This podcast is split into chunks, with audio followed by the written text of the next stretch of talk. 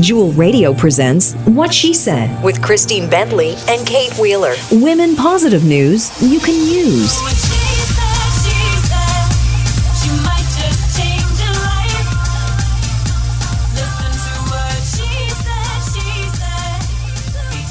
Good evening, everyone. I'm Christine Bentley with Kate Wheeler, and you're listening to What She Said. Tonight's show is brought to you by Roar Publishing. Concept to content. So happy you could join us. Now, if you've ever bought a house or any real estate for that matter, you know what a pain it is running the contract back and forth between the agent or agents and then the lawyers. We're going to talk to two women about an integrated brokerage that offers everything under one roof and one commission.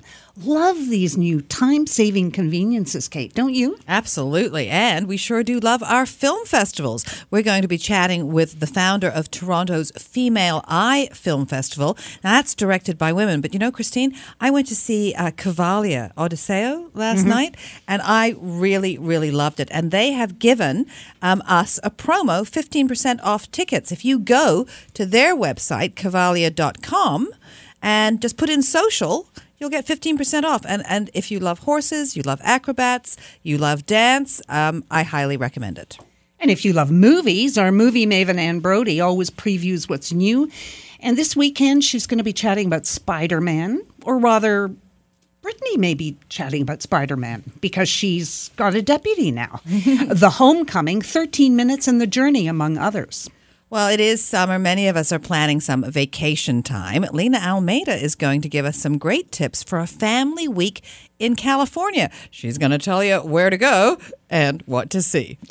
It has been a year now, a little over a year, since changes were made to auto insurance. I sure, I sure remember the big mm. hoo ha ha about that specifically the coverage and the cost. Are we better off a year later? McLeish Orlando's Alison Burrison takes a look, and I think not so much. Yeah, it doesn't sound that way. I know. Gee, have your rates gone down? Because mine haven't. No.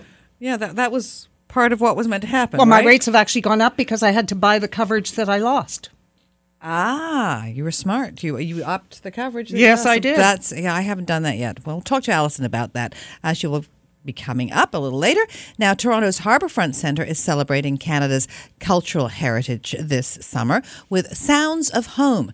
Chief Programming Officer Iris Nemani and Steven Detz will tell us what to expect from concerts, comedy shows, family activities, culinary events, and late night after parties. And don't forget, we're also giving away two copies of True Family Wealth by Chris Clark, and you can find that on our contest page as well as 25% off Boomer Nutrition's Energy Protein Powder. So don't go anywhere. We'll be right back after the break to talk about a special brokerage, Real Law State. This is what she said. Stay with us. Passion is everything when it comes to hair, so trust your hair to an artist.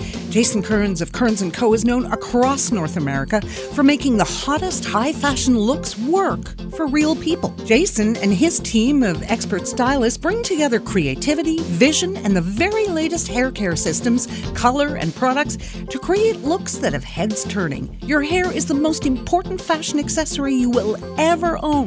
Trust it to the experts. Start today. Visit kearnsandco.com. Just know you're not alone. Cause I'm gonna make this place your home. Welcome back to What She Said. Now, women are taking the entrepreneurial world by storm, and joining us tonight, broker Heather Rovet and lawyer Vivian Li, and together they're a team at ReaLawState, a Toronto based realty brokerage that offers real estate and legal services under just one roof. Welcome, ladies, to what she said. Thank you. Thank this you. is such an amazing idea. Uh, tell us how this is really redefining the real estate experience for people. Well, because we're all under one roof, the lawyers and the real estate brokers and salespeople, we have one commission that will cover the full spectrum of services. Our whole goal is to make the real estate experience less stressful, white glove service, all encompassing. Because a lot of people, as you know, probably you're both homeowners, haven't always had the best experience. And it can be very emotional, it can be very stressful. And there's a lot of things they don't necessarily want to ask. Well, the other thing too is then you're you're sometimes, especially in our hyped up market, in a hot market, um, you're making an offer and then you've got to send it to a lawyer and then you've got to wait for that. And it's the back and forth between parties that, that is stressful, I think, for clients. Absolutely. Um, in that kind of situation where you might be going in and buying know, a $1.5 million house and you don't know who you're competing against and, you know, when you're waiving all your conditions like financing, a home inspection, we've already got our lawyers on board from day one who are talking the client through what the worst case scenario may be to prepare them. So if it works out and they get the home with waiving all the conditions, they've done it peacefully, soundly, un- like all in unison. Yeah. I've got to say, say that I thought um, real estate agents were going to go the way of the dodo when we saw the rise of the internet. You know, I really thought it's like, well, why do we need agents anymore? But it is to take you through those things, um, isn't it? Uh, absolutely, absolutely. And there's so much to my job that the client doesn't see or the lawyers does, doesn't see that again it just it's to make the whole experience pleasant because when you're mm-hmm. buying a home or a condo or selling a home or a condo it's a big deal you know, even if it's an investment property, it's it's it's no small purchase, and it's there's emotions that come up. There's, you know, we try to prepare everybody for it, the best outcome, but sometimes not. I, I hate to use the saying worst case scenario, but they're prepared for anything that might hit them because we're so fortunate to have the Vivians on our team from day one. Well, I love the idea because I think uh, when you're buying or selling real estate, it's an adversarial scenario but at least to know that your lawyer and your agent are on the same team. Absolutely. So at least, you know, because uh, there have been situations where a lawyer will say no to something the agent's suggesting, and then you've got that thing going on, and you're already dealing with um, somebody who's selling, let's say, or or somebody who's buying. Absolutely. I, I was telling Vivian, um, I was working with one of the other lawyers at the office. I had a listing that was closing last week, and the day before the close, the buyer went for another home visit then the buyer's agent called me with, you know, some issues that they had come up. So instead of calling my client and saying, you know, this might come up, right away I called the lawyer. And it's at no extra cost to the client. I have a relationship with them. I mean, we have our lawyers on speed dial. Who doesn't want a lawyer? so, so Vivian, tell us about you know from your perspective, what are the synergies like? Well, especially for a lot of young couples today who are not necessarily married and choosing to buy property together, a lot of people don't think about having things such as a cohabitation agreement before they buy property, but that's very important. And the value add of real estate is that we could prepare such an agreement for couples on the spot included in the commission.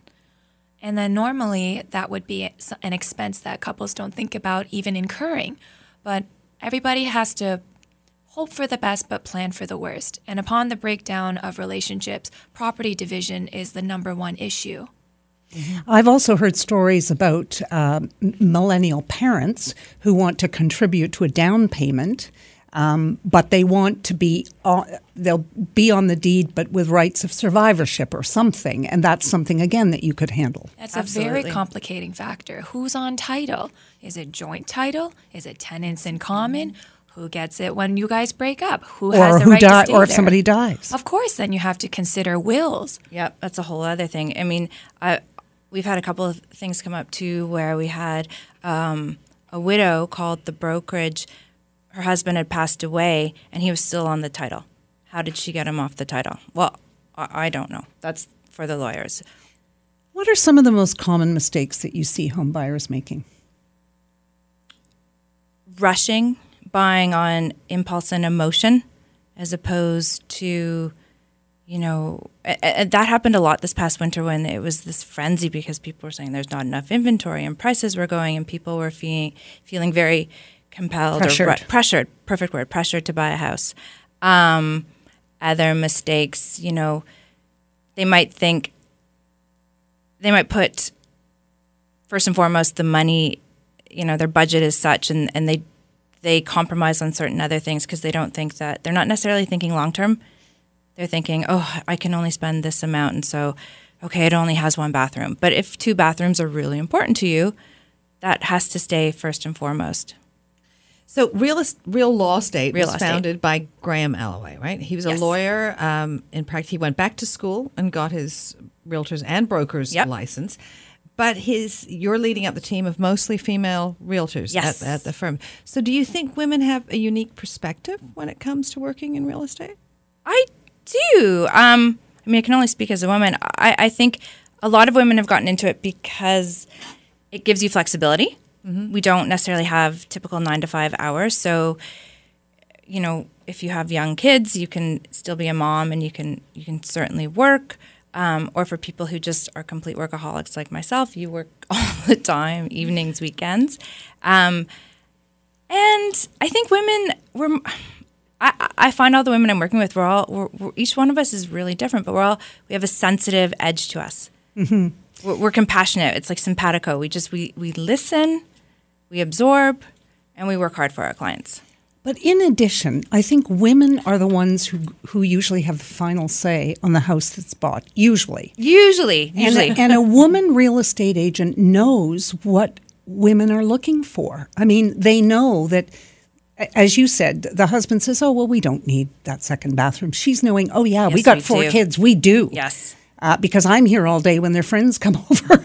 so, though, you know, I think that helps, don't you? Absolutely, absolutely. Closet space always, is always another one. Oh yes, we love that closet space. um, Vivian, I, I wanted to ask you. Uh, lately, there have been some stories about uh, concerns about real estate agents, brokers who are like double ending the deal, both working on there. How how does the legal aspect of having you in in in house um, help protect people against that kind of thing? we could definitely make people aware of the fact of instances when they might need their own lawyer. So, for mm-hmm. example, for spouses buying together, whether married or not, it's a good idea for them to have independent legal advice before signing contracts in order to make it valid and in order for the court to uphold and respect that contract when they are looking to enforce it. So, a lot of people don't know the instances of when they can be represented by the same lawyer or not and when they're at conflicts of interest. And in multiple representation because I recently went through this with the brokerage um, where I had the listing and the buyer came. Um, I was told small town law or small town rules apply, so we could only the law firm, our law firm, could only work with one of the two parties. So we had So you're refer out- already ahead of the curve. exactly. Hmm. What is so very quickly? What is the climate um, in terms of real estate? What do you see going forward? It's hard to say. Let me get my magic ball. No, just kidding. Um, it's you know, it's been a weird year. I, I've been doing this now for eight years, and I love talking to veterans who have been doing it for twenty. Uh, you know, there's more inventory now. Sales have slowed down. Prices aren't really coming down, and I think people who are waiting to see a shift in the market. Don't wait. Like if you want to buy, buy. It's it's not just an investment; it's your home. Yeah. I, I, I, you're right because I've heard people say that. I'm going to wait. Maybe they'll come down. I don't think they'll come down. They're just not going to shoot up. I don't think they're going to come down in Toronto. I just, I just don't see it. I mean, they're not making. I have people knocking on my door with signed offers. Wow. Wow. Yeah. Like, Uh, really? It's like yeah. I, I said, thank you. You're the third this month, but where would we move to? That's a big question. I, I actually had a call from an agent this week who said to me, you know, whatever, and then she said, "Well, don't you think that um, it would be it's you've you've enjoyed Yorkville for 13 years that it's your time to let somebody else enjoy it?" that's and I thought that is that is it. Now that's not a good sales pitch. Like I owe it to somebody to sell my condo, right? Anyway, Tell I people how they film. get in touch with you. Um, www.reallawstate.com. It's spelled R E A L A W S T A T E.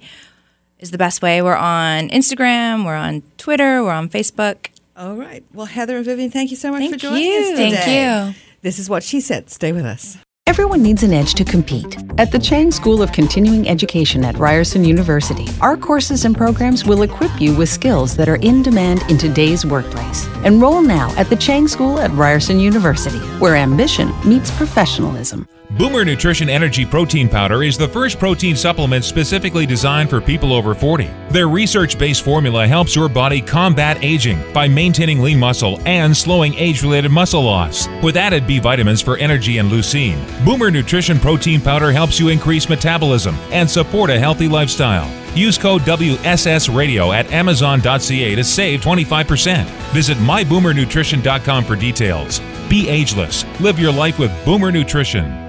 What She Said is more than women positive news. First, it's a radio show on the Jewel Network with a dedicated and growing audience of affluent men and women aged 35 plus. But What She Said is also a digital platform with thousands of followers, the ideal target market for your brand. What She Said features companies and trendsetters, those on the leading edge of fashion, business, lifestyle, entertainment, travel, technology, and finance. Get your brand on What She Said and get results. Go to whatshesaidtalk.com. Back to What She Said with Christine Bentley and Kate Wheeler on Jewel Radio. Well, remember when you're rich that you sold yourself for this. You'll be famous cause you're dead. So don't go higher. Well, always honest and not always pretty. Toronto's Female Eye Film Festival just wrapped up its 15th year presenting films directed by women that tackle subject matter not often found in mainstream cinema. Joining us today is filmmaker, festival founder, and executive director Leslie-Ann Coles. Welcome to What She Said. Hey, thank you for having me. So, 15 years, that's a big accomplishment. A long time. and I felt it this year, I'll tell you. So, what made you want to start it? Well, I was hitting the festival circuit with my independent 40 minute film in 2001, and I noted there weren't a lot of women at the International Independent Film Festival. So it raised a question for me, and that was are there so few women directors, or are their films not getting programmed? So we launched an event, myself and Norma Hoy in Toronto. We showed 42 films over the course of three days. And uh, if someone had told me then that this would have become an International Women Directors Film Festival, and I'd be doing this 15 years later, I would have laughed at them and said, I know nothing about that. But So- yeah, you say this year you received a record number of narrative features from around the world. Mm, that was really exciting. So we programmed more feature films this year than in any other year of the Female Eye, which meant that the short uh, film programs in the documentary category suffered a bit of a hit. So we didn't program as many docs or as many short films, but it was really exciting to see feature narrative films coming in, coming to us from all over the world. What were some of the themes in the films presented this year, and were they different in any way from the past? Well, I think, you know, I mean, I find that women in general, uh, directors tend to write their films, and often they feature a female protagonist. So, with films directed by women, typically you don't see, you know, a 21 year old woman on the arm of a 64 year old man. You see women is in, uh, in lead roles. You see them in complex characters. They're not kind of one dimensional or stereotypical. So we had a number of films. We had one film that dealt with the um, the burning times in Finland. Um, and so it was a period piece, Devil's Bride, by Saara Cantell, and it won Best Foreign Feature Film at the Female Eye this year. It was stunning, um, quite a remarkable film. We had uh, a film um, from South Africa, Kreuzo, which dealt with the apartheid uh, situation from a dramatic perspective, and it was quite stunning. And women, again, were at the helm of that film, the female characters. We had films that dealt with sex trafficking, um, both in documentary as well as in narrative. And we opened with a Canadian film, Hunting Pignut by Martine Blue out of Nova Scotia, which won Best Canadian Feature. And our protagonist was a, a young woman who had lost her father, and she didn't know him from the age of five, so she went on a quest. And his nickname was Pignut. So she went on a quest to, in search of her father. And it was a great, it was a terrific film. So, what was the biggest highlight for you this year? I think the biggest highlight for me was having so many feature films and having the directors come in. I mean, they did last year as well, but I mean, this year they came in from Hong Kong, they came in from Germany, um, from Australia, from across North America. So we had a great number of, of filmmakers actually come out to the film festival, which is pretty incredible considering we can't really comp their flights um, as a not for profit organization. So they're doing it on their own dime. Well, there was even a special screening of your film called Melody Makers, which was an mm-hmm. award winning documentary that captures the rise of music journalism in the early 1960s. Tell us about that. Well, that film is a, was a long time coming. It took me about eight years to finish Melody Makers. It- Really? yeah, Eight years? Yeah. So it, it, you know, it features a photographer who now lives in Toronto. His name is Barrie Wentzell.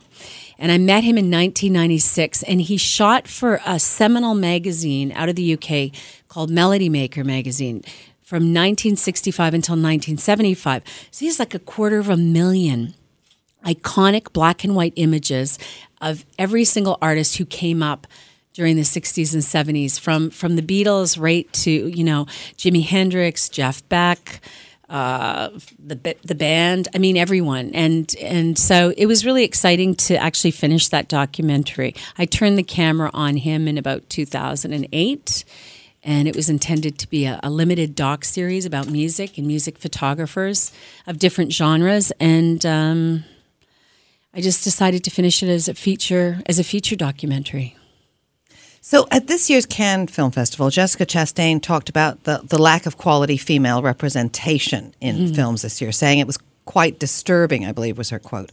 From your point of view, in your opinion, what changes do you think need to be and can be made in the industry? I think that we need to see more money going to women directors. And there's been some big initiatives in Canada, and there's been a lot of people talking about this. And we hold a roundtable discussion every year, and we discuss the status of women filmmakers mm-hmm. around the world. And what seems to be lacking is funding. So we're we still haven't broken through the glass ceiling. Women are still challenged um, financially. So they're not giving the big, big budgets to women directors still. They're not. Women are still falling into kind of the low budget, you know, that kind of that kind of category for funding. So we're still challenged in that regard. That's not to say that women aren't making films. It's easier now with the advent of digital filmmaking, but that's certainly a challenge. Um, and we find that often the they'll shine the light on a woman director, like Kathryn Bigelow, who won for The Hurt Locker, and then they'll quickly dim those lights. And this we've seen time and time again. Um, it's interesting as well, Superwomen Yeah. which is fantastic. And we have a woman director at the helm, you know, that she hasn't been signed to another picture. I mean, if that was. If that was a man and that was having that kind of box office success, right? You'd think Yeah. he'd already be signed to at least two more pictures. But when you look at some of the heavy hitters, uh, women that are starting to sort of branch out, like Reese Witherspoon doing Yeah. that series and saying, no, I'm going to, and it was really sort of centered around women primarily. Mm-hmm. Um, do you think that helps? I think it helps tremendously because I think, you know, going back to my earlier statement, I think women like to see their reality projected on the screen. Women consume film, we watch television, but often we don't see ourselves reflected on the screen. And certainly young women don't. So Geena Davis's Institute is all about that. The Geena Davis Institute brought to light the fact that something outrageous like 90% of women under the age of 19 either appear scantily clad or or they're the they they're making a comment about a boy or responding to a boy within the context of film. So it's the way women are actually written in to to film and television that's that's also challenging. So yeah, brilliant. So, where can people learn more about the film festival? Well, they can go to our website, femaleeyefilmfestival.com, um, and look at what we're doing, look at our mission and mandate, where we started, our history, our programs. We also do things outside of the festival, so I'm curating a lot of programs internationally. So, the Flying Broom in Turkey, I curated a Canadian short film program for them. We just received a grant from the Status of Women in Canada, uh, funneled through the Ontario Arts Council. We've produced 46 short films to date involving young women at risk. So we basically teach them how to operate a camera. They shoot a short film. We premiere it at the Female Eye Film Festival. So in October, we're going to Sault Ste. Marie to work with young Aboriginal women from four reserves who attend a high school there, a vocational school, and we're going to shoot film. Definitely stories that need to be told from that yeah, community. absolutely. And it's and the theme is to stop violence against Aboriginal women in Canada. So this project will be disseminated province wide across Ontario. Sounds amazing. Mm-hmm. So, how, where can people learn more about this? the festival and our outreach through through the website really I think is the best way or they can Okay. you know, I mean we're very friendly they can always call our office I w- you know our office runs out of a, a cabin in the backyard uh, up in Woodbridge Ontario So it's female eye filmfestival.com yeah Well, Leslie-Ann Coles, thank you so much for all you do, and congratulations on another year. And thank you so much for joining us this evening. thank you so much for having me This is what she said. Stay with us. Passion is everything when it comes to hair, so trust your hair to an artist. Jason Kearns of Kearns & Co. is known across North America for making the hottest high fashion looks work for real people. Jason and his team of expert stylists bring together creativity, vision, and the very latest hair care systems, color, and products to create looks that have heads turning. Your hair is the most important fashion accessory you will ever own. Trust it to the experts. Start today. Visit Boomer Nutrition Energy Protein Powder is the first protein supplement specifically designed for people over 40. Their research based formula helps your body combat aging by maintaining lean muscle and slowing age related muscle loss. With added B vitamins for energy and leucine, Boomer Nutrition Protein Powder helps you increase metabolism and support a healthy lifestyle. Use code WSS Radio at Amazon.ca to save 25%. Visit myboomernutrition.com for details. Be ageless. Live your life with Boomer Nutrition. Everyone needs an edge to compete. At the Chang School of Continuing Education at Ryerson University, our courses and programs will equip you with skills that are in demand in today's workplace. Enroll now at the Chang School at Ryerson University, where ambition meets professionalism. Feeding the family got you frantic? As feeding two teenage boys, I mean, at the end of the week, that's all I really want to do is save some money on my groceries. Is your fridge ever actually full? Oh, my, no. I think I'm the only person that comes to a radio interview with a cooler. Not only was it so much fun, but it was super easy. And even my kids, when we cut into it last night, they even looked at it and they were like, Mom, you made this? I think you can do this in your sleep. Wholesome, on budget fixes from foodie Charmaine Broughton on What She Said Talk. Back to what she said with Christine Bentley and Kate Wheeler on Jewel Radio. Saturday night at the movies. Who cares what picture you see? Well, Anne Brodie always cares what picture you see. And Anne, you were meant to see Spider Man The Homecoming, but you got double booked, triple booked, as often happens. So you, you, you sent us up. My deputy, Brittany. Brittany Miller, are you going to you're going to give us our review of Spider Man: The Homecoming? Well, I did see it, and it was great. It's a great movie. Um, Tom Holland was really good. He's very young. He's very new face, so I think he has some like growing to do. However, I was not happy because Robert Downey Jr. was barely in the movie, and Zendaya was barely in the movie. They were in the trailer completely, but That's not, They were disappointing. absent. Most But it of the was a good film. But it was a good film. Yeah, it was very good. So, uh, you know, on a scale of one to ten, one being low and ten being high, Mm-hmm. I'd give it a seven. that's pretty good. That's probably more than you would have given it. Yeah, a little more generous. well, well, she's What's that new. supposed to be? All right. Thank you, thank you, Brittany. Thank you so much. Yeah. So, what about 13 minutes? This is yet another true story from the Holocaust. And it's about a young man who was German, Aryan, whose family was suffering. They were kind of falling under, under the Nazi whole uh, fog, shall we say. Um, but he was seeing what was going on and where it would lead. And so he decided to blow up Hitler during a speech in Munich. And he set a bomb, great personal risk. He built this bomb over months and months. And um, Hitler left early. So he wound up killing a lot of local people. So, but it's a true story. And he was so brave. He denounced Hitler during his tortures and he, he made his will known. It was kind of inspiring. And Oliver Hirschbiegel, who made the film, he is a terrific filmmaker. Right. So you know this is worth seeing. It's it's gloomy. It's not really a summer movie, as far as I can tell. But no, What So- about what about the journey with? Um, uh, that's about Ian Paisley, right? Ian Paisley, and now I didn't know this fellow.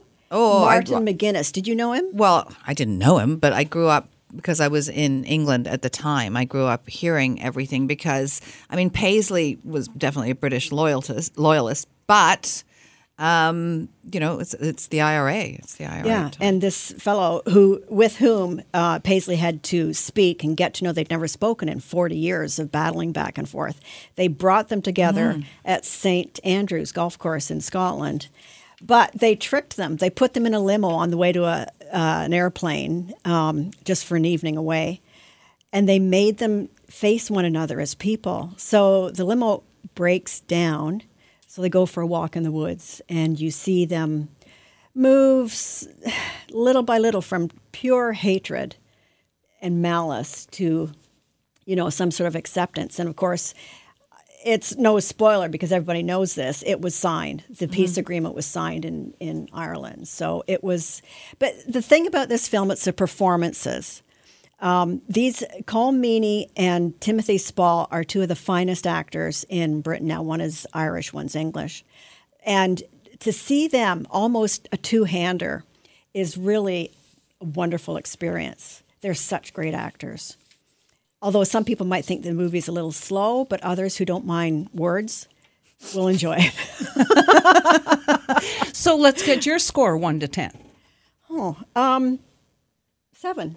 Oh, Seven lucky seven. My favorite number. the Postman's White Nights. Oh man, that's good. I don't think you'd like it, Christine. No? This is really a cineast's film. The, the filmmaker, it's a Russian film, and the filmmaker is 80 years old. And this is his latest film. It's a true story. It's a feature film, but he got all the, the villagers to act their own roles. So they're following a script, but these are based on events that actually happened. This community is completely isolated from everywhere else because of a huge lake. Their only connection with the other world is through the postman and his boat. And uh, someone steals his motor. So you know, life changes in that place. And not three miles away is a is a nuclear is a sorry space station. So you have this this Neolithic lifestyle of these people living in timber houses with nothing against this space station. So it's a really interesting film. It's so detailed and so intimate. You feel as though you're there with them. Now, Marion Cotillard is back in a uh, a romance, but you think it's a little repressive?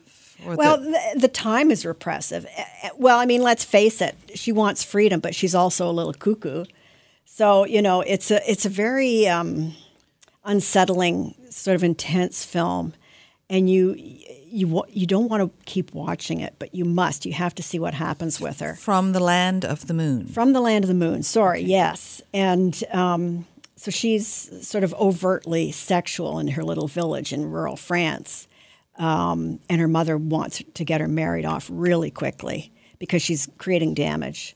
So she marries a laborer, and um, and then she uh, falls in love with a dying man at a spa she goes to to be treated for kidney stones. Fun times. You know what? It is so heavy. It's so heavy. But she's good. She's always good. But I just felt kind of upset when it was finished. Hmm. So, TCM? yeah. Sunday? Who here watches TCM? Not me. All right. Year of Living Dangerously. I know the movie. Yeah, great film. Great film. Really Mel good. Gibson, Sigourney Weaver, Linda Hunt. Linda what Hunt. an actress. Yeah, her, I think her first big role, certainly for, for Mm-hmm. up here, this end of the hemisphere. All right, all right. I'll start watching if you say it's good. Uh, it's relentlessly good over and over and over again. Then Our Miss Brooks, Eve Arden, so funny. And the stupid fun Palm Springs weekend. These are all on Sunday on TSM. TCM. Thanks so much, Anne. You're welcome. Welcome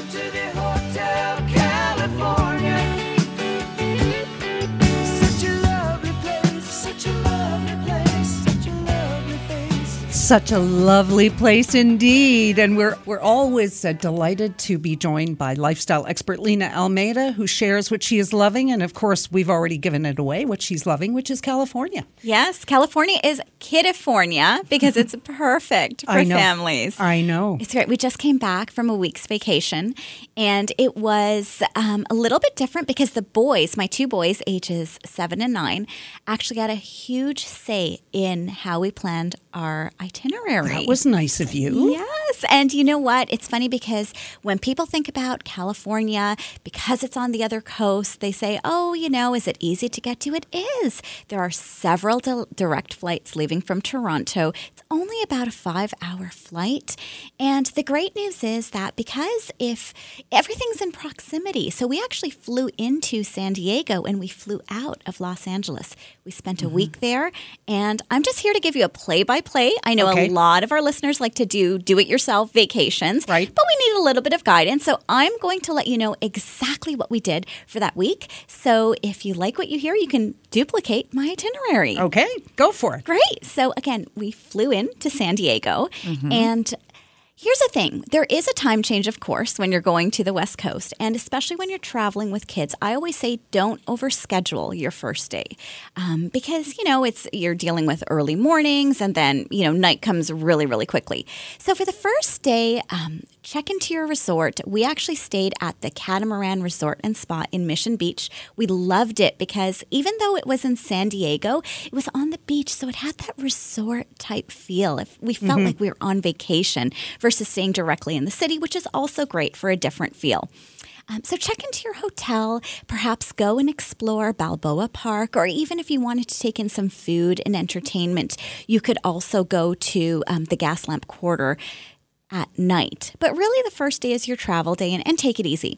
The second day, we went to the San Diego Zoo. I was wondering when the zoo would Yes, come up. of course. It is a world class zoo. And now, of course, they also have the safari park. So if you're traveling with kids, it's a must do. Both my boys loved the San Diego Zoo. And I love that it's also a learning opportunity. So Mhm. it's not just, you know, having fun, but connecting to animals and nature is, is great as well. So then the next day, so now we're already on day three. You're going to drive into Carlsbad, so that's just north of San Diego. And Legoland, California, is in Carlsbad. And if you've got kids, specifically ages 2 to 12, they'll be in seventh heaven at Legoland. Wow. Tell us about a little bit about Legoland. What, what's it look like? There, well, there's a lot of Lego.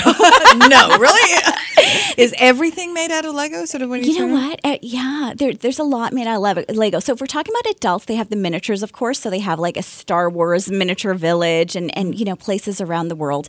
The kids can go on rides, and they also have a water park. So in addition to going on Lego theme, Lego themed rides and playing with Lego, there's a water park as well. So that's great for a day in Carlsbad. Isn't Huntington Beach up there too? It's so close, and it is probably one of my favorite places in the world. Oh, really? So, yeah. Yeah. So, after Legoland, you're going to drive into Huntington Beach, and you can enjoy a family a bike ride on the beach and even a bonfire after sunset. We stayed at the Hyatt Huntington Beach. And it's just a perfect family friendly resort. They know how to do it well. And it's, I have nothing but amazing things and um, th- things to say and amazing memories from the Hyatt Huntington Beach. The next day is kind of your down day because we've been doing a lot of, you know, um, we've been hitting parks and zoos. So you're going to spend the day in Huntington Beach. You can go for surf lessons in the morning, um, rent a Duffy boat and explore Huntington a Duffy Harbor. boat? A Duffy boat are those boats that you actually drive yourself. It, they are covered and they're electric. So you don't really need to have. Um, I say this as I was, you know, telling my husband, you don't need to know how to drive a boat at all. You'll be fine. But they are very, very user friendly. And we explored Huntington Harbor, and it was great. And then, of course, staying at the Hyatt Huntington Beach has the benefit of being um, adjacent to Sliders Water Park. So that water playground is great because for the adults, we have cabanas and food, and the kids have water slides. So um, again, that's Sliders Water Playground at the Hyatt Huntington Beach. At night, you can go into Ola Mexican Kitchen for a great dinner. And the next day, you're on to Disneyland, of course. You're on to Disneyland when you're in California. Um, it's only about 30 to 40 minutes from Huntington Beach. So we're perfectly, you know, we're keeping the road trip intact.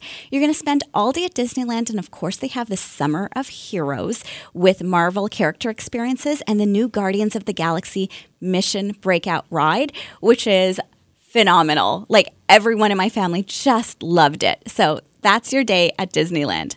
You're going to drive into Santa Monica that night, and this is for the parents. You're going to splurge. You're going to stay at the Fairmont Miramar Hotel and Bungalows, which is just going to give you that authentic spa feel experience. time to I'm unwind. down. I, I don't need to convince you, No, Kate. not at all. Not at all. it's just great. And then the next day, explore Santa Monica. Of course, we've got the Santa Monica Pier, and it's so close to downtown Los Angeles and Hollywood. You can take a Starline double decker tour bus, which is, of course, the famous tours.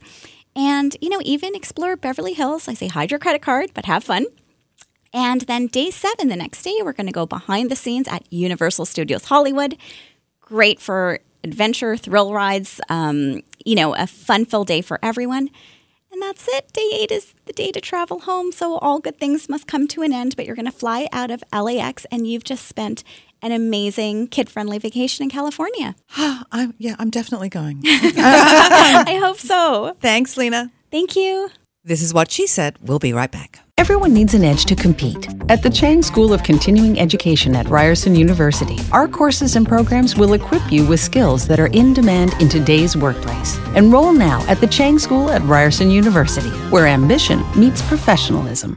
What She Said is more than women positive news. First, it's a radio show on the Jewel Network with a dedicated and growing audience of affluent men and women aged 35 plus.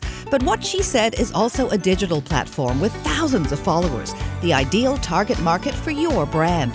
What She Said features companies and trendsetters, those on the leading edge of fashion, business, lifestyle, entertainment, travel, technology, and finance. Get your brand on What She Said and get results. Go to whatshesaidtalk.com. Passion is everything when it comes to hair, so trust your hair to an artist. Jason Kearns of Kearns & Co. is known across North America for making the hottest high fashion looks work for real people. Jason and his team of expert stylists bring together creativity, vision, and the very latest hair care systems, color, and products to create looks that have heads turning. Your hair is the most important fashion accessory you will ever own. Trust it to the experts. Start today. Visit kearnsandco.com. You're listening to What She Said with Christine Bentley and Kate Wheeler. Women positive news you can use on Jewel Radio.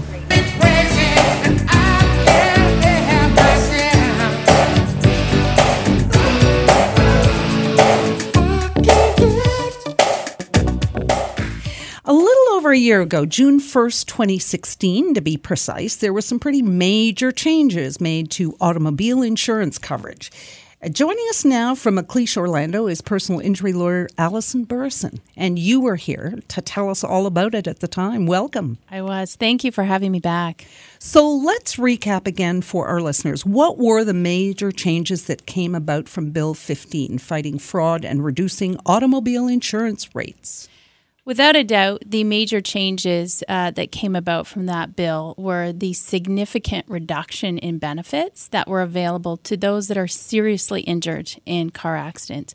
And when I talk about seriously injured, or I use the word catastrophically injured, I'm talking about people that suffer brain injuries, severe brain injuries, spinal cord injuries, amputations as a result of the accident that affect every aspect of their daily life. And the statistics on that really are only about 1% of Ontarians that are involved in auto accidents are really in what we call that catastrophic category. So, what happened last year was the government reduced the benefits available to those people from 2 million to 1 million dollars to rehab themselves and to get the attendant care they need. And they also made it much more difficult for people to get into that what we call catastrophic category to be able to access those benefits for themselves. Yeah, I understand they changed the definition of injuries that qualify for the highest level of benefits. They did, and the um, the victims that were affected the most are those that have severe traumatic brain injuries. Um, generally speaking, they use what's called the GCS or the Glasgow Coma Scale to determine whether or not someone would be deemed catastrophically impaired, and they've taken that away. Um, and so, someone that could be in a coma for an entire month, and that is absolute evidence from a trauma perspective and a medical perspective, they've suffered a severe brain injury. No longer is that the test for them to access those um, million dollars in benefits. So, what was the purpose of, of the ch- this change in legislation? Well, it's interesting. the The name of the bill was fright, "Fighting Fraud and Trying to Reduce Auto Insurance um, Premiums to Ontarians." And so the focus of that bill was to say if we reduce the amount available um, to these one percent of claimants, then we're going to reach our overall goal, which is trying to reduce auto rates for Ontarians. And a year later, we know the statistics that hasn't happened at all. The rates are not any lower? They're not any lower. In fact, uh, an article just came out a couple months ago that said the rates have increased for auto insurance in Ontario. They are still the highest across the country. And in Ontario, on average, people are paying $1,500 a year versus the average, sorry, so that's in Ontario. So the average what people pay across Canada is about $930. So it's 55% higher still in Ontario a year later, yet the amount of benefits available to those people are cut in half. And also the, the, the whole myth about reducing fraud. You don't go into a coma to reduce fraud. I mean, fraud is when people claim that they had their car stolen and they had somebody steal it for them or it's not this kind of thing, is it? Absolutely not. And that was what we advocated at the outset when we heard about these changes is yes, there is potential fraud, but those are people that perhaps are alleging to be in an auto accident. These are not the people that are in comas for 30 days at trauma hospitals that need these benefits, especially in the first 2 years to try and rehabilitate themselves so they get back to work and they're not dependent on the social system. So they're using their auto insurance benefits to rehab themselves, not OHIP benefits. It is such an economic advantage to have these benefits available to those people. It is not these people that are creating fraud within the system. Well, there's one story, one crash that happened that really summed this up, and that was what happened to Adam Barry. Absolutely. Right? So, uh, just to, if you don't know that story, the auto insurance rule change took effect. Uh, 12 hours after this man's accident. He was in a coma for a month after a motorcycle crash. He suffered major injuries, including brain trauma, multiple broken bones in his arm, leg, and hand, as well as internal organ damage. Um, if the crash had happened 12 hours earlier, he'd been eligible for what? Up to about $2 million, right? That's correct. In compensation. Instead, he received $86,000. Total. He was mistakenly pronounced dead. I mean, there's uh, there was no way that this man wasn't critically injured. Absolutely, and the rehab that this man needed um, far exceeded $86,000. And he was married, he had um, twins, he could no longer return to work because his wife became the main caregiver. She couldn't return to full time work. She was down to working once a day, uh, once a week. Um, and so $86,000 is what he had to try and rehab himself. The only thing that was saving this family from claiming bankruptcy was they had bought mortgage insurance. But the ironic thing is they had bought auto insurance. They had bought auto insurance for this exact situation that if he was in the 1%, it was there to help give him the income, for them to hire an attendant so that his wife could continue to work and for him to have the rehab benefits because he wants to get back to work. He wants to continue to provide for his family, and that's good for his family, and that's good for Ontario, and that's good for the economy. But yes, he went down to $86,000 because his accident happened 12 hours after these changes. Is there any recourse for people? Because this seems so unfair. Well, for people individually, like I emphasized last year, is absolutely you can buy up on these benefits and get them back to where they would have been before the June 1st changes. So you can, and I do, make sure that I talk to my insurance broker about how much do I have in medical rehabilitation benefits if I'm ser- seriously injured, or in attending care benefits, or even income replacement benefits. If you don't have an LTD policy, you can buy up higher for your income replacement benefits. But there is significant lobbying now being done there's greater awareness that a year after these accidents that treatment and getting treatment to people with these severe injuries is the most important not cutting benefits. And perhaps the way that this was gone about a year ago isn't the way to number one reduce Ontario insurance rates, but also help the people that need it the most. And I'm really interested to see if they actually appoint someone that has an arm's length relationship from the Insurance Bureau of Canada to start advising the government of how do we get these insurance rates down for Ontario? We need them down without hurting the people that need the benefits the most. Well, how are injured claimants doing overall? Do we know? Do we have any idea? In terms of this 1%, we represent a lot of clients that are catastrophically injured. Adam's story is so familiar and they are at the point that they are living off of so little money and mentally they're suffering tremendously because they're not able to rehab themselves and they don't have any access to funds to do that. And so I think if we look at it long term, we're going to see an actual decline in how these people are recovering and returning back to work. But I think that's something long term that we're going to have to look at to see that. In terms of right now, all we know is that people are continuing to get injured in accidents. The benefits aren't there to cover them. Insurance companies are not giving advancements on lawsuits. And now we know two months before, uh, uh, or two months ago, when they let us know in terms of insurance rates, that they're continuing to rise. So overall, the system continues to be broken. Well, if the if the system is broken and something happens like an Adam Berry story, are are personal injury lawyers able to to fight the, the insurance companies on some of that? Not on the accident benefits, and that's what we've been talking about. These benefits that are entitled to right away. We can't. The legislation is very clear. This is all you are getting. And we know from a medical perspective that the maximum amount of recovery and the best time for recovery is done in the first right. two years. So, what we've even tried as personal injury lawyers, if we're suing, say, the driver in the case of Adam Berry that was charged with careless driving, was at fault for this accident, approaching his lawyer and say, Yes, we have a lawsuit, and that might not conclude for another three to four years. Will you give an advancement?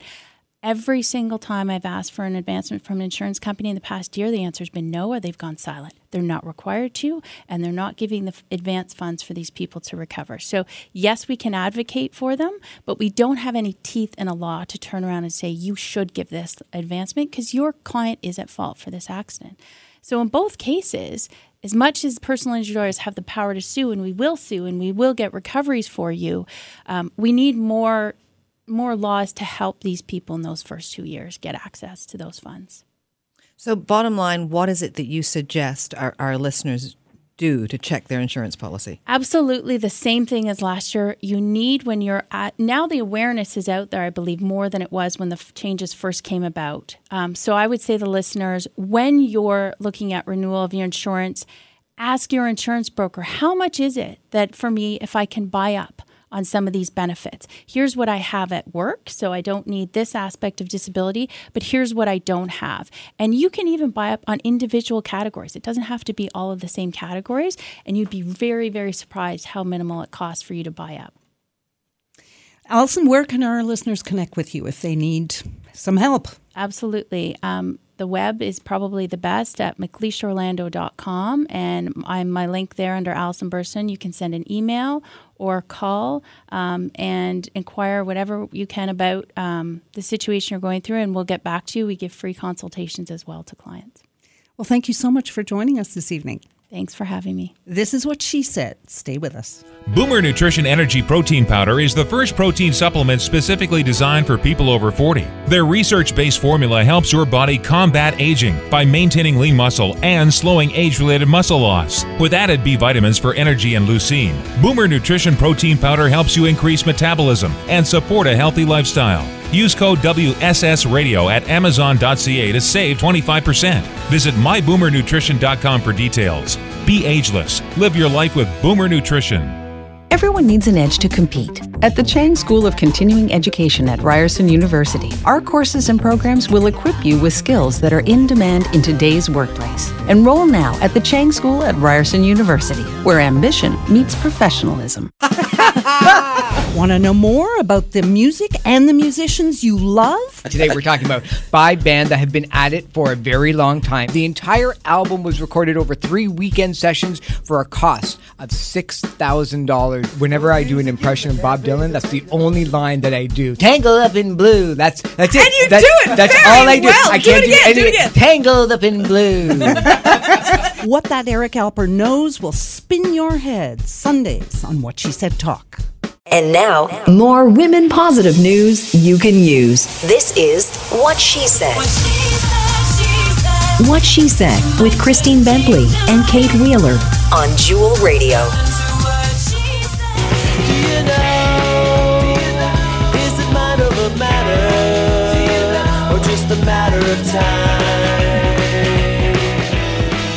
Toronto's Harbourfront Centre is celebrating Canada's cultural heritage this summer with Sounds of Home that features talent from coast to coast to coast in four weekend festivals. And they're free, by the way. Joining us now is Chief Programming Officer Iris Nemani and Associate Programmer Steven Detz. Welcome to What She Said. Thank you for having us. Thank Tell us about the vision behind all of this, Iris. It's pretty cool. It's, you know, we looked at what 2017 would look like for the summer. Harbourfront Center programs festivals all summer long Mhm. every year. And this summer, we really wanted to look at what is the contemporary sound of Canada.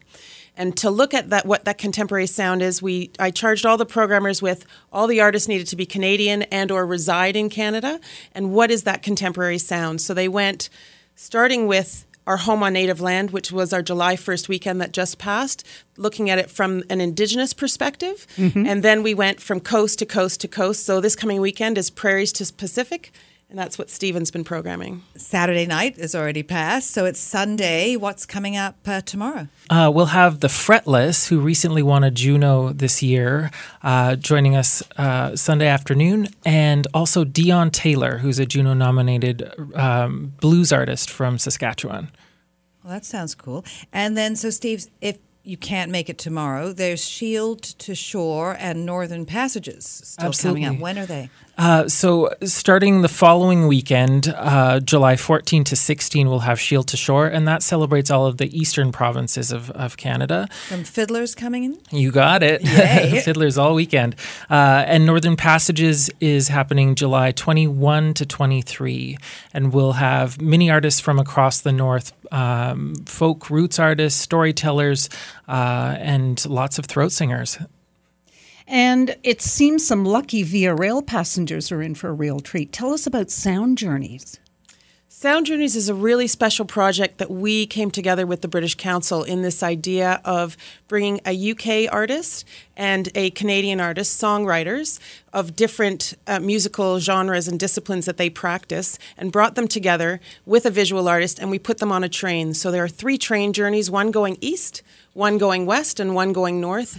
And on that journey, they are creating music inspired by what they see and that journey along the way. So this past weekend, we had some. Uh, Nick, no, not Chick, Nick Sherman. It was Sarati and David Morin who uh, performed the music that they created. We're having another. Um, do you want to speak to this weekend? Sure, yeah. Coming up uh, during the Shield to Shore Festival, uh, Flavia Nascimento and Luke Jackson will be uh, celebrating the music that they've created on their Via Rail trip. And they've been traveling from Halifax and coming into town for the weekend. As a programmer, how, how hard is it to find artists? I mean, we know we have um, a music segment every show Mhm. because we love promoting Canadian artists. Um, but how do you how do you find them? How do you how are you finding the people that are going to be thrilling us? So uh, we're really lucky to actually have so many talented people in Canada, so many artists that offer so many different perspectives and voices. Uh, and luckily, we, uh, you know, we can go see them in concert when they're coming through town before the dates. Or um, we also have a, a great network of people who can recommend artists as well and and it's it's really such a, a wealth of uh, talent in the country that we can help celebrate. It sounds harder than to pare them down. Mm, than- exactly. than shoot them. And we really looking to uh, when we program a balance of both emerging and established artists coming together uh, on our stages. It's always lovely to have the opportunity because. Uh, our audience come into Harbourfront Centre, and often it's free, so they can come and experience new artists. So it's really an opportunity to give artists artists the opportunity to perform to new audiences. Hopefully, they get to hear a new sound of what's happening. uh, You know, discover another artist that they may not have known. So it's really exciting to be able to do that. And it's also we look when we program. It's important for us to have uh, an equal representation of women on the stages as well as men, Indigenous artists as well as Francophone artists, really to try to have a mix.